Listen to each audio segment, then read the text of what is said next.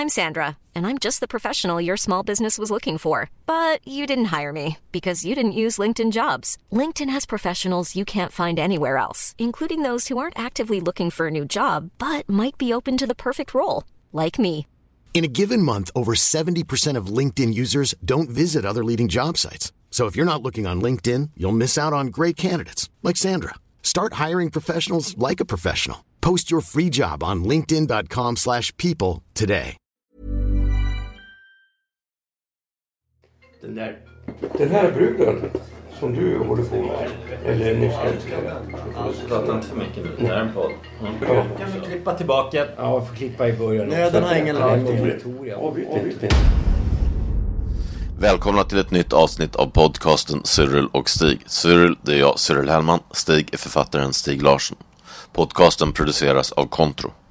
Dagens gäst är Gunborg Hancock. Gunborg är en av Sveriges första och definitivt äldsta politiska flyktingar. Hon föddes 1912 i Helsingfors och har upplevt tre krig. Efter att ha förlorat sin mak make i eh, finska vinterkriget gifte hon om sig med en brittisk medborgare. När tyskarna och Finland gjorde gemensam sak mot Sovjet så kom tyskarna till Finland och Gunborg fann det inte längre säkert och eh, färdades med den första båten med judar till Stockholm 1944. Här utbildade hon sig till typograf. Hon levde också ett tag i Paris och London men kom att flytta tillbaka till Stockholm och har bott på Lilla Essingen sedan 50-talet. Ja, innan vi eh, träffar dagens gäst så skulle jag vilja gå in på lite nya saker här kring oss. Eh, vi finns nu på Facebook och Instagram under namnet Cyril och Stig. Så gå in och gilla det om ni vill hålla er uppdaterade om vad som händer.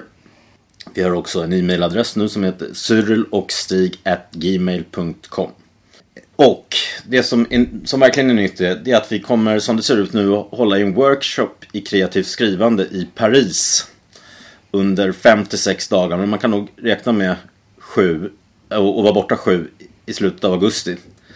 Och vi kommer då gå igenom romanskrivande och novellskrivande, eh, poesi, essä, eh, dokumentärt och eh, reportage och också film och teatermanus. Och, och undervisningen kommer antagligen som det ser ut vara på förmiddagar, sen skriver man på eftermiddagar. Det är också, jag har märkt också när, när jag rest mycket i Mellanöstern, såväl arabländer som Israel, att måltiderna är väldigt viktiga. Eh, man liksom delar bröd och delar med sig av olika grejer. Så att det, vi kommer också äta tillsammans luncher och uh, middagar. Vad säger du om det Stig? Ja, det är ganska naturligt. Ja, och anledningen till att vi valde Paris är ju del, delvis då också att där har jag många barndomskompisar som hjälper oss nu och ska fixa fram ett hotell till bra pris och då en restaurang till bra pris också. Uh, jag kan tänka mig att det blir i Belleville eller Montmartre, alltså inte direkt centrum utan det sånt här område som är mer genuint där man kan skriva på kaféer och sånt också. Uh, sen är det ju också så att uh, Paris är den moderna litteraturens uh, vagga, eller vad man ska säga. Liksom. Balzac, Strindberg, Hemingway, Baudelaire. Eh, kvinnliga författare som Simone de Beauvoir, Dura, Joursan. Ja, men alla har varit där. Även moderna svenskar som samtida som Slas, Claes Östergren och senast vår Jesper Hagman. Och, har du några? Ja, jag har ju varit Har du där också bott där? Gick du runt med basker och sånt också? Nej, hörru du, det gjorde jag inte. Men jag, jag skrev faktiskt VD i Paris. På ett. Och som sagt, det såg ut och, ser ut att gå, bli väldigt populärt där. För jag har tidigare bara gått ut på min egen privata Facebook. Och redan nu är halva deltagarantalet bokade. Och det är en väldigt salig, intressant skara. Från en etablerad författare till, som bara vill utveckla och bredda sitt skrivande till folk som bara skrivit en blogg. Så, så, som sagt, som han som vill utveckla. Han är till exempel bättre än mig tycker jag inom sitt gebit. Men jag kan ju lära honom eh, reportage och dokumentärt. Och du Stig är ju väldigt duktig på filmmanus. Du, har ju, du gick ju med Von Trier och du har fått i, på DI och du har fått Guldbagge. Och Ja, sånt. Så det är jag, väl bäst jobbat, jag har jobbat mycket som lärare och jag tycker det är väldigt roligt att upptäcka nya talanger och det är ju någonting som... Det är ju som att du har ett... Du är inne i ett skrå va. Du vill att det ska leva vidare och du vill att det ska komma nya efter dig. En gång är du inte här och då måste det vara några som tar upp stafettpinnen. Ja, och så, så, är, så, så är det ju för att vi, vi tar ju endast bara 5000 för den här kursen. Hotell och flyg betalar man själv.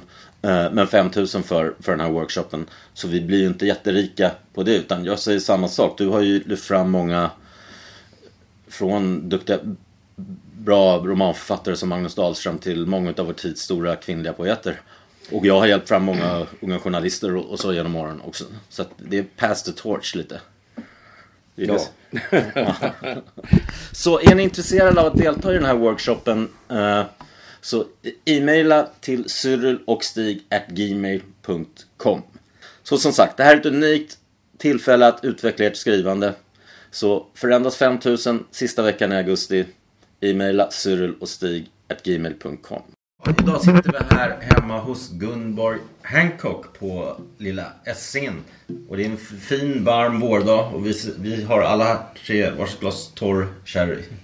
Eh, och du, först och främst vill jag bara säga grattis till 105-årsdagen. Du fyllde år häromveckan. Ja, ja, det är inte lustigt. Ja, Ja. Och, och Stig och du känner, det här är första gången vi träffas men du och Stig känner varandra redan. Ja, vi träffades eh, för tre år sedan. Eh, och jag hade då hört talas om, ja, det var tre år sedan. Och jag hade hört talas om att det var en 102-årig dam som bodde här på Lilla Essingen. Men hon såg ut att vara kanske 75-80. Och jag visste ju inte vem hon var.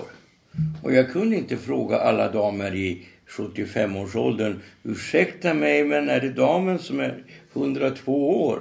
Det hade ju blivit eh, pinsamt. Bättre ditt rykte bland. Ja, nej. Tyst med dig. Och, och, och då så skulle jag gå och välja i EU-valet. Och så framför mig står Gunni.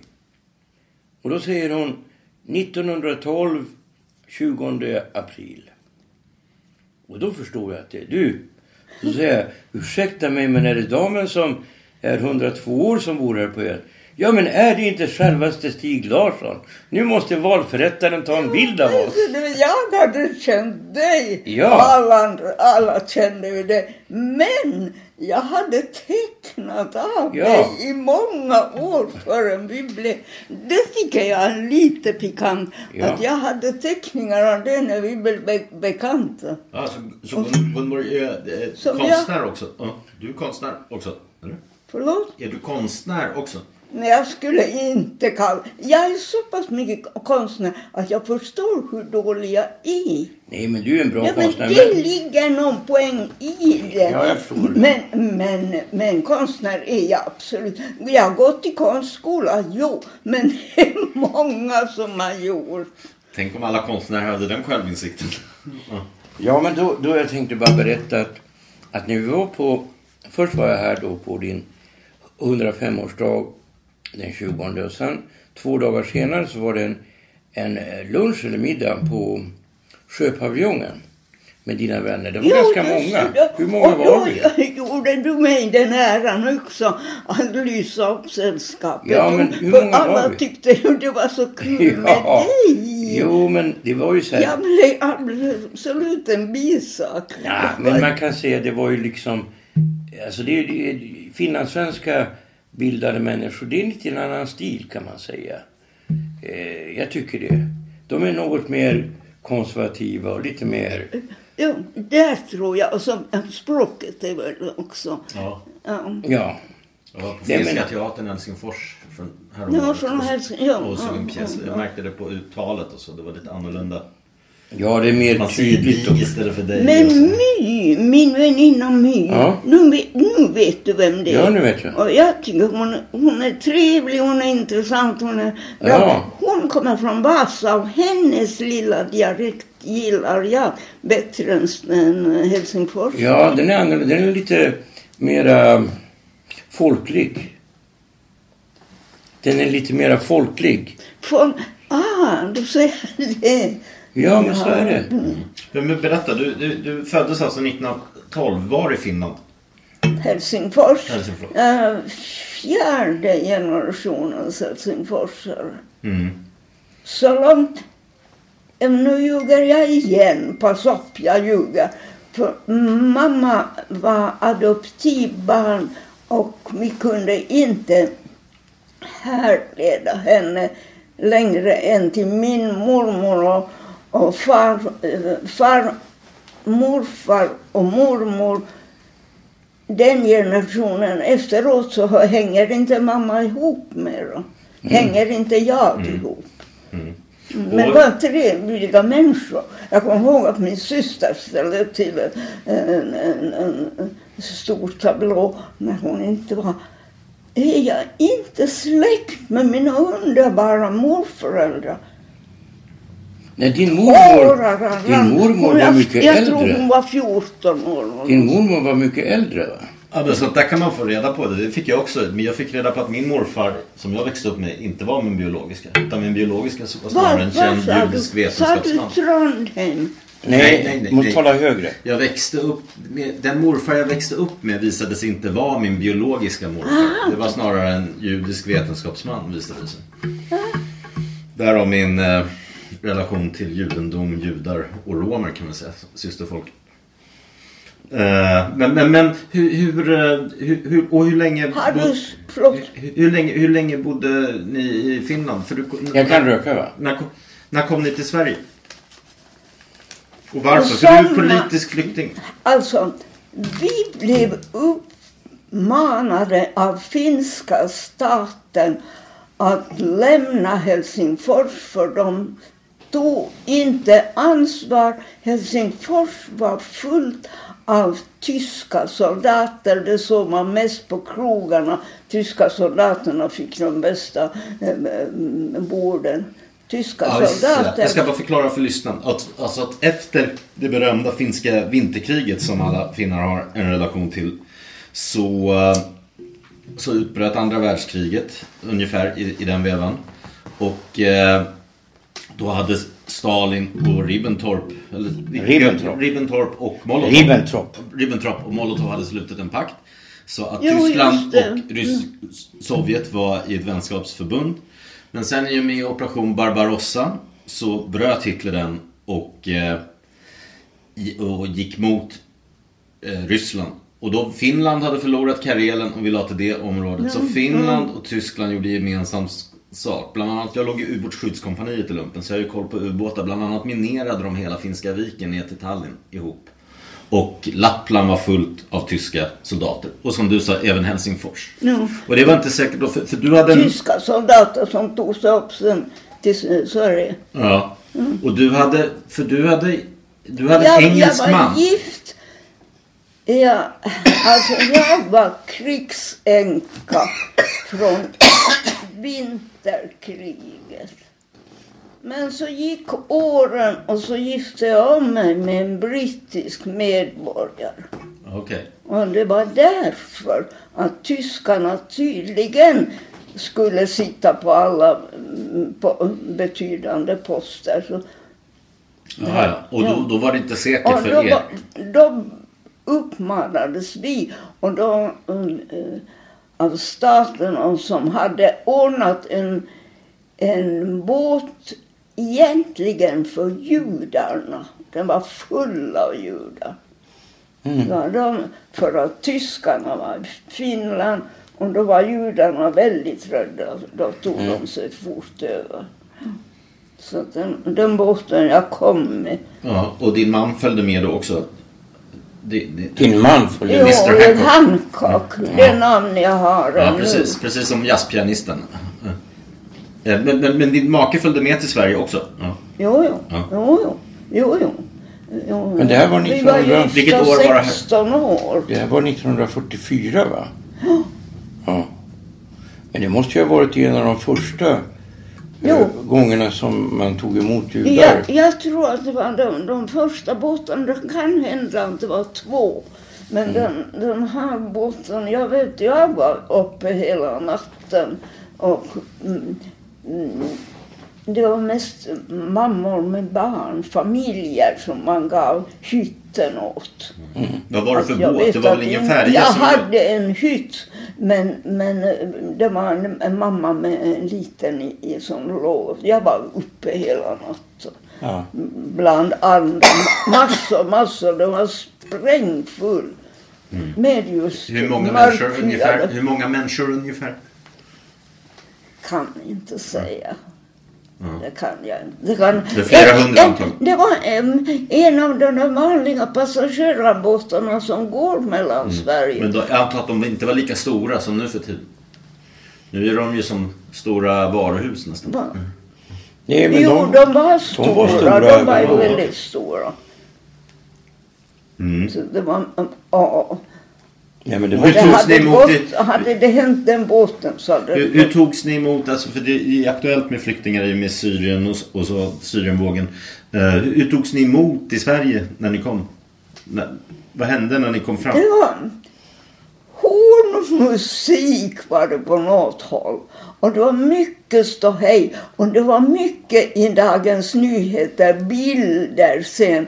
Och så stod det att, att engelsmän kommer från Finland, engelsmän som inte talar engelska.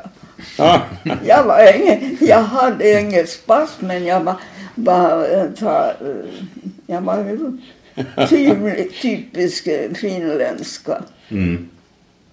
Okej, men ni tog som hand bra här? Mycket bra. Jo, det var ordnat och ja, vi, vi fick ett rum på Linnégatan hos en mycket trevlig familj. Där, där var vi väl ett par veckor förrän det ordnade sig sen. Men och, vi, var eh, litet hotell på Holländargatan. Där kom vi sen. Så kom jag att jobba på mm, Viktor Pettersson som var just eh, alldeles bredvid det där ja, ja. hotellet. Vi kommer ihåg det? Nej, tryckeriet. Gammalt tryckeri. Gammalt tryckeri. Mm. Fick ni jobb direkt eller hur, hur var det? Idag får ju flyktingar sitta på, i baracker i två år innan de börjar jobba och så. Hur, hur, vad hände med er? Det var, eh, Eh, det här var ju inte krig men här var inkallade så det behövdes hur mycket killar som helst. Min man var eh, reklamtecknare, ingen dålig reklamtecknare. Och så han fick mera jobb än han orkade med. Och jag arbetade på ett tryckeri, jag lite utbildad litograf. Så det var ingen konst för mig att få. Det var flera som eh, stora tryckerier. Det var tre stycken jag hade sist och slutligen att välja mellan. Mm. Och så var jag den första kvinnliga. Alltså, de, var helt enkelt, de var helt enkelt lite nyfikna på mig. Ja. De där som eh, mm, baserna som anställer folk. Vad Med andra ord, kan- de tyckte du var Vad snygg, kan eller? hon göra? Och, och kamraterna tyckte du det var skojigt. Och då kom en på, på något ställe så sa, jag, alltså, sa de att, att, att om jag um, beslutar mig för dem så får jag eget rum. Och då blir jag rädd för man ska inte i ett yrke som mitt ha eget rum. Det är vad andra man lär sig. Mhm. Ja. Alltså, det. Men sen, Det sen, de sen var flyttade ni till Väldigt Paris. snälla och väldigt nyfikna på mig. Men sen flyttade ni till Paris. Sen flyttade ni till Paris. Ja, det var ett år bara därför att, att eh, min man fick eh, Robert, han, han fick uh, för sig att, att han skulle studera. Och då tyckte jag att jo, det kan vi göra. Jag tar jobb, du studerar. Och så gick det. Ja. Det var bara att, att gå upp och säga här är jag. Ja, varsågod sitt ner. Och Ja. börja jobba. Ja, men eh, Det, det, var, var... lite samma sak. Att de ville också. Men där hade de kvinnliga yrket. Så det var ingen... Ur den sypen var det inte. Så Frankrike var mer liberalt i den frågan att kvinnor Jo, jobbade mer än Sverige? Frankrike och i England hade de, i Schweiz hade de, men... Nej, in, nu pratar jag skräp. I, i, jag blev... mm, I, i, I Schweiz skulle jag ha fått jobb, men inte i Finland, för där, inte i England, för där hade de inte em, kvinnliga i det yrket. Yrket var typograf alltså? Nej, Nej. litograf. Litograf? Ja. Mm. Jag vet inte om det yrket existerar mer. Det, Mm. det har gått upp i maskin, Ja, det, det, det, ja, är många teknik. yrken som har försvunnit. Hur, hur ser ni på eh, dagens eh, feministiska frågor? om Man ska säga. För, för att jag upplever att det finns ett stort missnöje i fråga om jämlikhet mellan kvinnor och män i Sverige eftersom vi har det här Feministiskt initiativ som har 2% ändå. Och nu på Island till exempel blev... Vänta, vänta. Nu, nu, nu fattar jag inte meningen i det där för att jag har... Må- många kvinnor i Sverige- Mm. Går för fort. Jaha, okej, okej. Många kvinnor i Sverige idag Ja, verkar uppleva orättvisor eftersom det finns ett parti som heter Feministiskt initiativ till exempel. ja. Men i, kanske i hela Skandinavien. I Island blev först nu att, att lagstifta om lika löner mellan kvinnor och män. Hur ser ni på dag, den kvinnliga frigörelsen? Hur, hur, hur ser ni på den? Hur har den utvecklats i Sverige? Är den där den ska eller finns det mycket kvar? Jag kom ju då som ett undantag. Och jag jobbade, vänta jag var 32 när jag kom och så 65 när jag slutade. Räkna ut det där jobbet. Ja. Ja, och jag tyckte att, att det så småningom, att det, alldeles, det var alldeles normalt att de spärrar upp ögon och öron och vad kan den där och vad ska, hur ska hon påverka? Ja, för många kvinnor var ju hemmafruar till 70-talet i Sverige. Ja, 50-70-talet. ja, ja. Men, men jag tyckte att, att jag behandlade väldigt, väldigt... Men en sak, jag gick inte på, um, vad heter det, möten, de där... Um, um,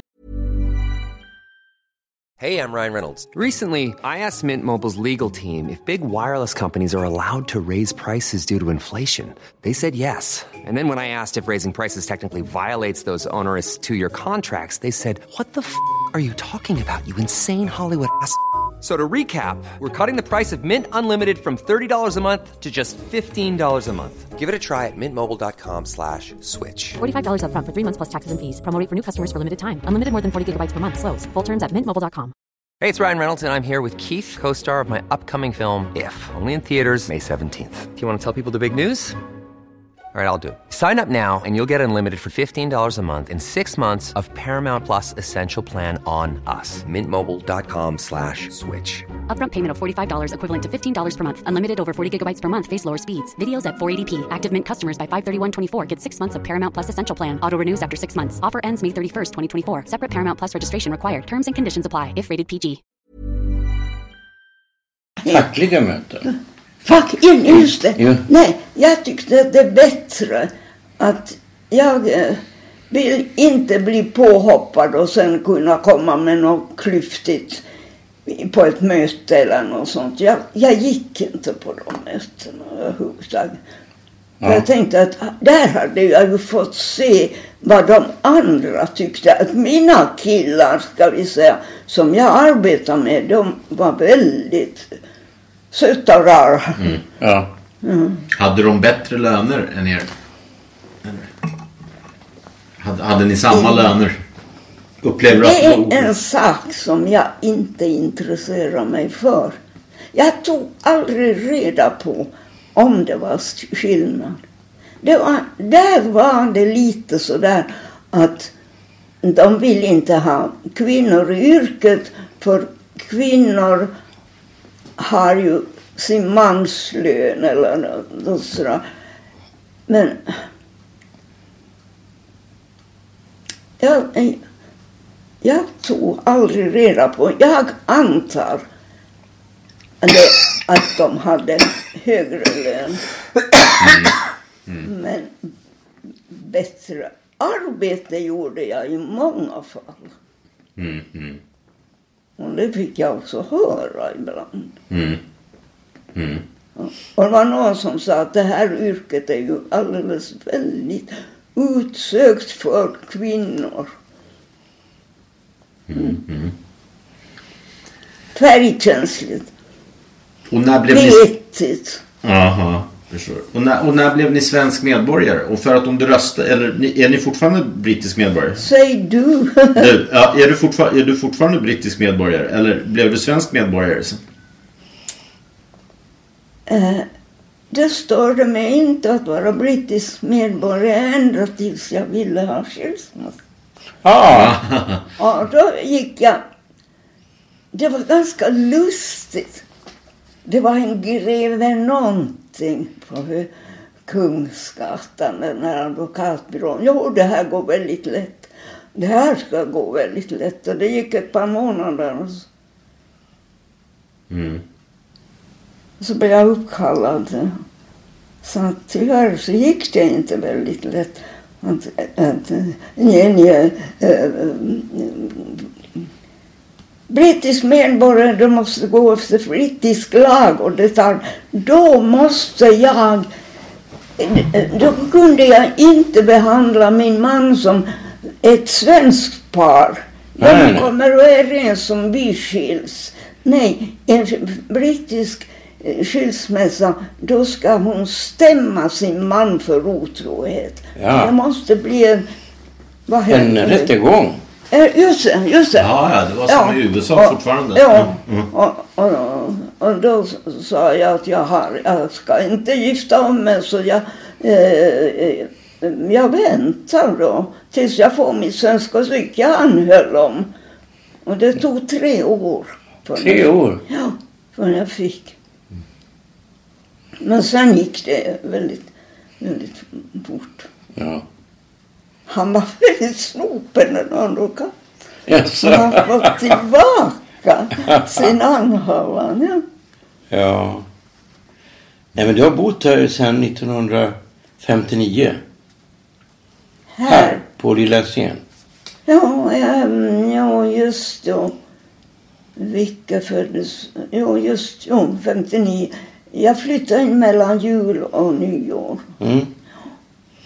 Därför att jag flyttade in här också mellan jul och nyår, men 88. Ja, just det. Det var ungefär en 25 år. Ja, ja. Ja, efter. Jo, nej men, nej, nej men det... Jag tänker tiden går och... Hur ser du på... Hur, du har ju så långa perspektiv. Jag vet att du berättade för när jag har skrivit i min bok om dina minnen från finska inbördeskriget. Det är 1918.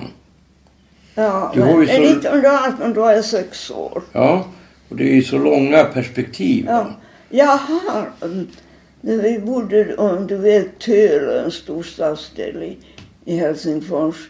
Och jag har, men nu kan man inte säga att vad ett sexårigt barn kommer ihåg och vad hon har blivit berättad. Att tyskarna eh, dök upp. Helsingfors var i de rödas eh, händer. Röda, det, det var de vänster. Ja, kommunisterna. Och så kom då äh, tyskarna den där dagen, söndagen de helt enkelt bröt igenom. Då tycker jag att jag har sett det. Alltså, att när de kom de från port, portar, plötsligt var gatan full med, med tyska uniformer.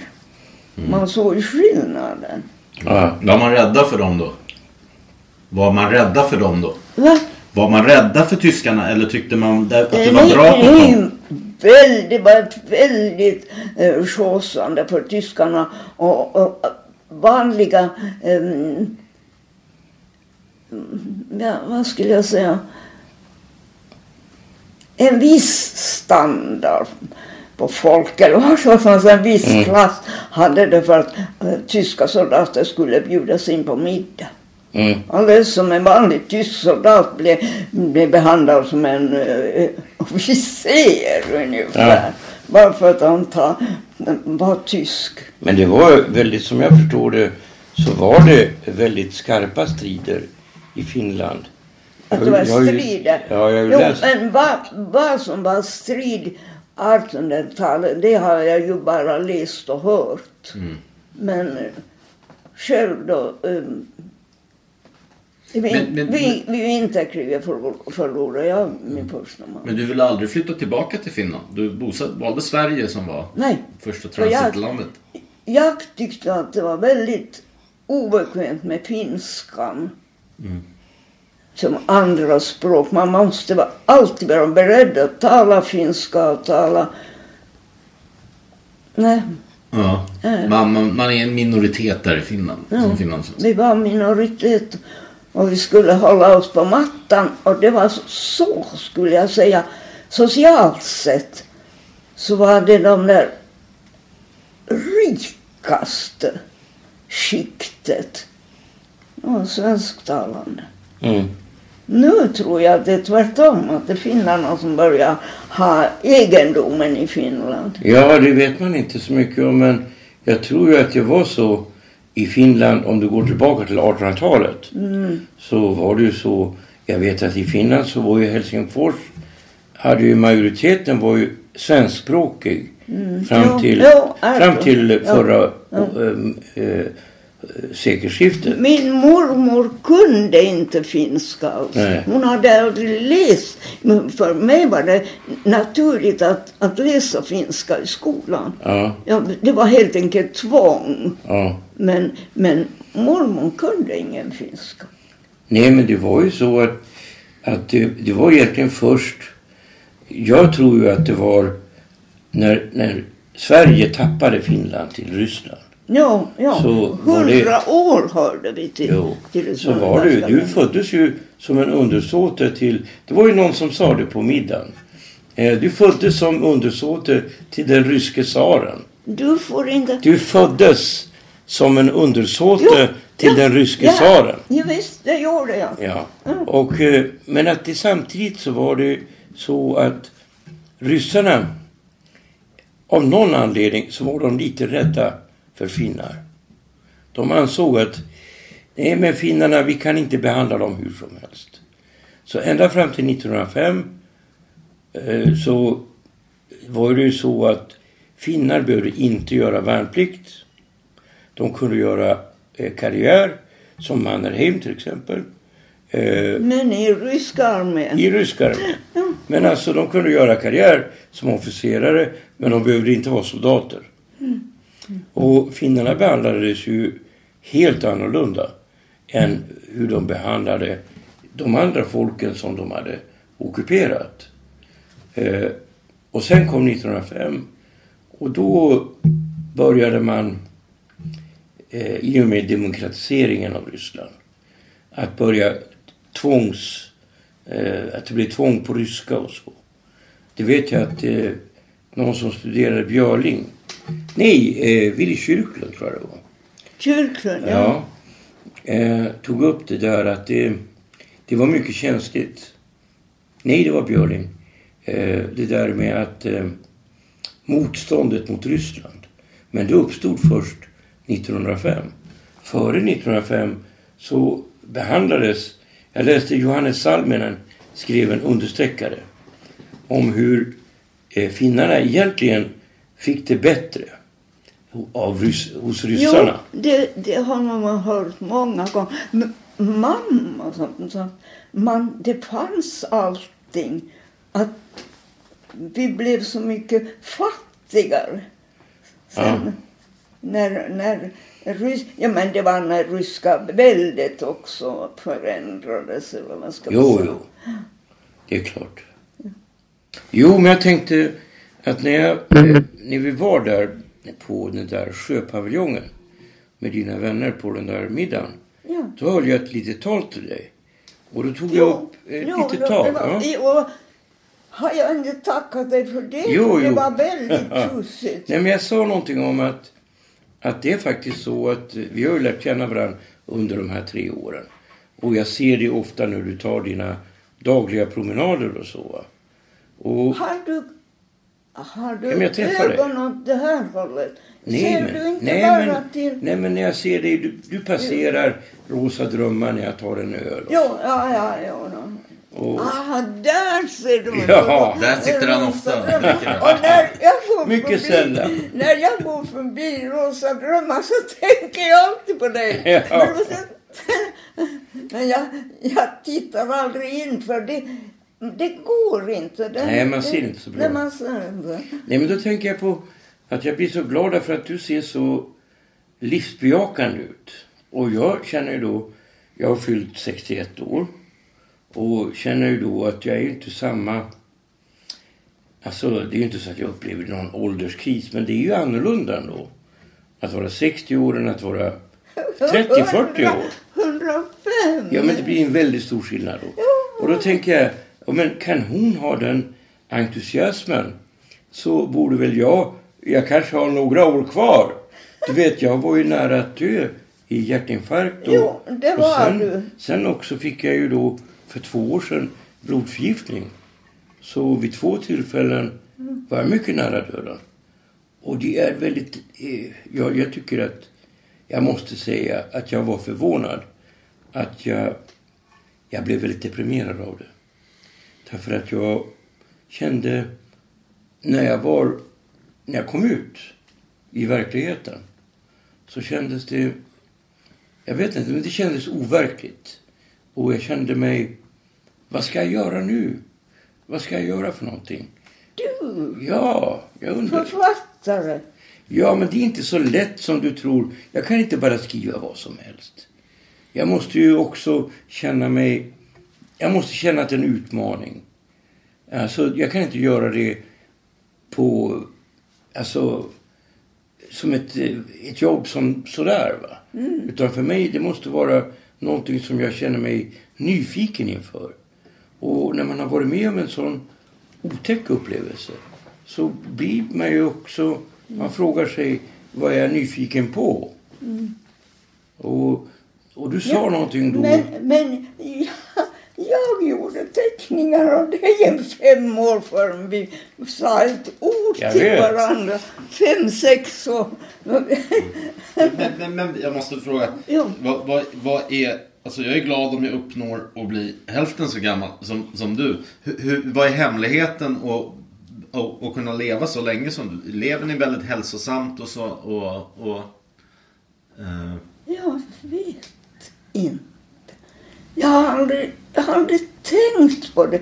Ingen av i min släkt blev gammal. De kanske nådde upp till 80 eller någonting sånt. Jag tror knappast det.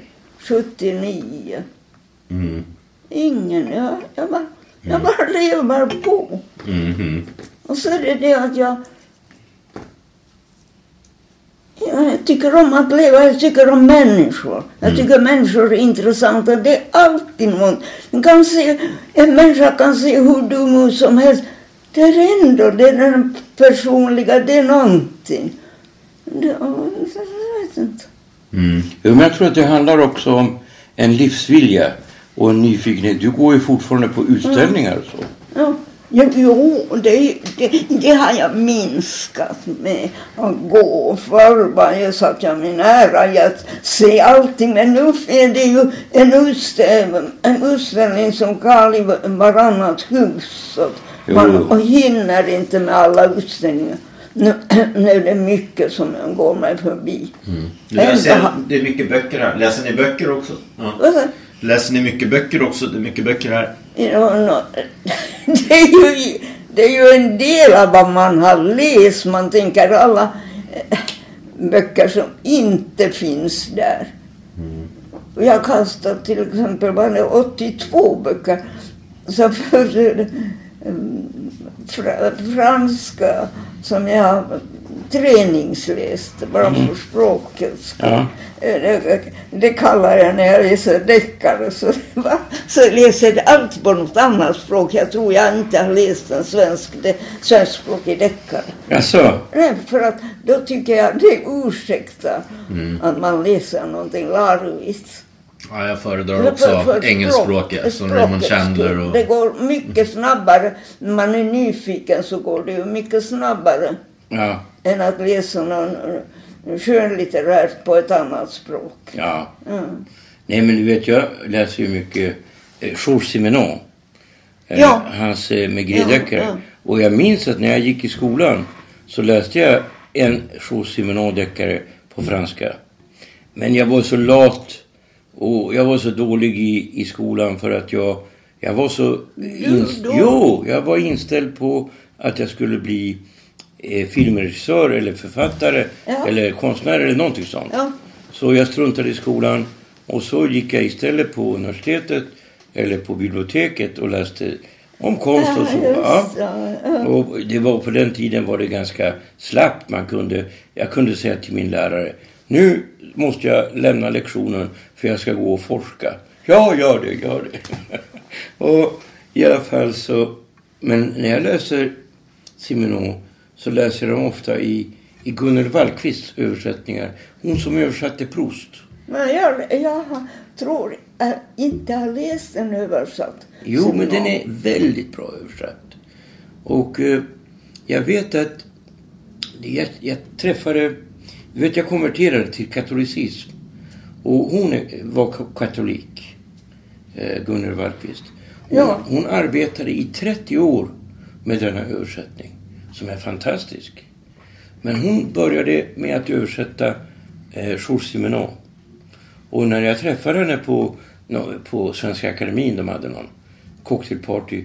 Då sa jag, Gunnel jag måste berätta för dig att jag läser dina översättningar av, av Georges Simenon med stort nöje också förutom Proust.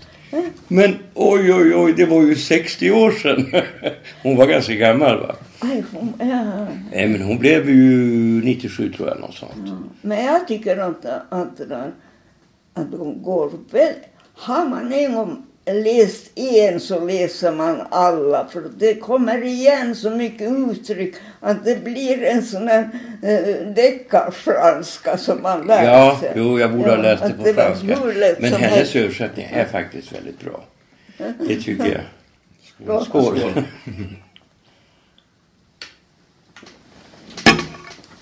Ja, vad har ni för planer för sommar? Eh, eh, inga pla- Hur var- eh, min, min, Mitt kusinbarn My kommer hit och med henne brukar vi Istället för att hon tar sin bil från Vasa, det är ganska lång väg till Åbo och så, så brukar vi hyra bil och så åker vi vart vi vill. Ja, Det gör vi. Det låter Och- trevligt.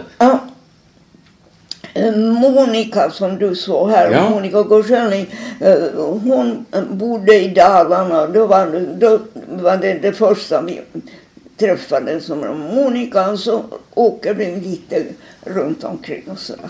det är det är ett program som passar mig väldigt bra. för Det är inte jobbigt. Jag behöver inte bära några väskor. Och Mm. bara, Nej, men jag var i Dalarna, men jag minns det inte för det här var 1958 när jag var tre år. Det var familjens första bilsemester. Och jag har hört talas om att vi var i Dalarna. Men jag har inte varit i Dalarna sedan dess. Vad söt du borde måste ha varit. Ja, Inte riktigt lika fint som Värmland. Du är söt nu också. ja nej, men, nej men sen minns jag däremot nästa sommar 1959. Då var vi i Köpenhamn. Och det minns jag faktiskt. Vissa minnen. Jag minns att jag var på eh, zoo. Och så såg Ja, jag... de har ett fint så ja. Jo, men jag såg den här eh, pantern som var i, i en trång baragaller precis som Rilkes dikt. Och jag minns att jag, jag tyckte så synd om den där pantern. Jag minns det faktiskt när jag var ju. fyra och tillbringade en hel vinter i Helsingfors. Och hittade en, en snodd måste det ha varit för det var en helt ny Hasselblad på en soptipp. Vi bodde hos en finländsk känd regissör, jag har glömt bort vad han heter. Men, men eh, han la beslag på den kameran. Jaha, du vet hans pappa var ganska känd. Eh, det är Arne Häggkvist är hans pappa. Vänta, jag hörde inte. nu- Nu vet jag du heter Cecil, men... men Cyril. Cyril, Cyril. Cyril, så, så var det. Cyril. Men, men, men, eh, namnet Hans pappa heter, hette Arne Häggkvist. Häggkvist. Och han översatte, han var den första som översatte Hemingway. Och han översatte Sela och han översatte Jiménez. Han kände Picasso. Sartre. Sartre. Han kände Picasso. Kände Picasso. Ja, så han, när han växte upp den här odågan Då träffade han Andy Warhol i New York och, och sådär. Och så har hans pappa skrivit en bok som het, handlar om drinkar. Som heter Den största drinkboken. Så han tjänar fortfarande pengar på den. Ja, det kommer en ny, ny ut- utgåva Trevlig pappa. Ja, jag, jag har ju läst hans självbiografi. Men han har inte vågat läsa den. Ska vi sluta här? Ja, han var faktiskt två år äldre än dig. Nej, ett år äldre än Ett år äldre. Han skulle ha varit 106 år. Ni har lyssnat på podcasten Cyril och Stig producerad av Contro. Vi hoppas ni gillar det ni har hört och går in på acast.com och prenumererar och delar på Facebook och Twitter till era vänner. Det är inte gratis att göra bra podcast och vi är beroende av bidrag och uppskattar varje sådant. Swisha till 123 069 Planning for your next trip? Elevate your travel style with Quince. Quince has all the jet setting essentials you'll want for your next getaway, like European linen, premium luggage options, buttery soft Italian leather bags, and so much more. And is all priced at 50 to 80% less than similar brands. Plus, Quince only works with factories that use safe and ethical manufacturing practices. Pack your bags with high-quality essentials you'll be wearing for vacations to come with Quince. Go to quince.com slash pack for free shipping and 365-day returns. When you make decisions for your company, you look for the no-brainers. And if you have a lot of mailing to do, stamps.com is the ultimate no-brainer. It streamlines your processes to make your business more efficient, which makes you less busy. Mail checks, invoices, legal documents, and everything you need to keep your business running with stamps.com. Seamlessly connect with every major marketplace and shopping cart. Schedule package pickups and see your cheapest and fastest shipping options from different carriers. With rates up to 89% off USPS and UPS rates. And with the Stamps.com mobile app, you can take care of mailing and shipping wherever you are. Make the same no-brainer decision as over 1 million other businesses with Stamps.com. Sign up with Code PROGRAM for a four-week trial, plus free postage and a free digital scale. No long-term commitments or contracts. That's Stamps.com. Code PROGRAM. 47.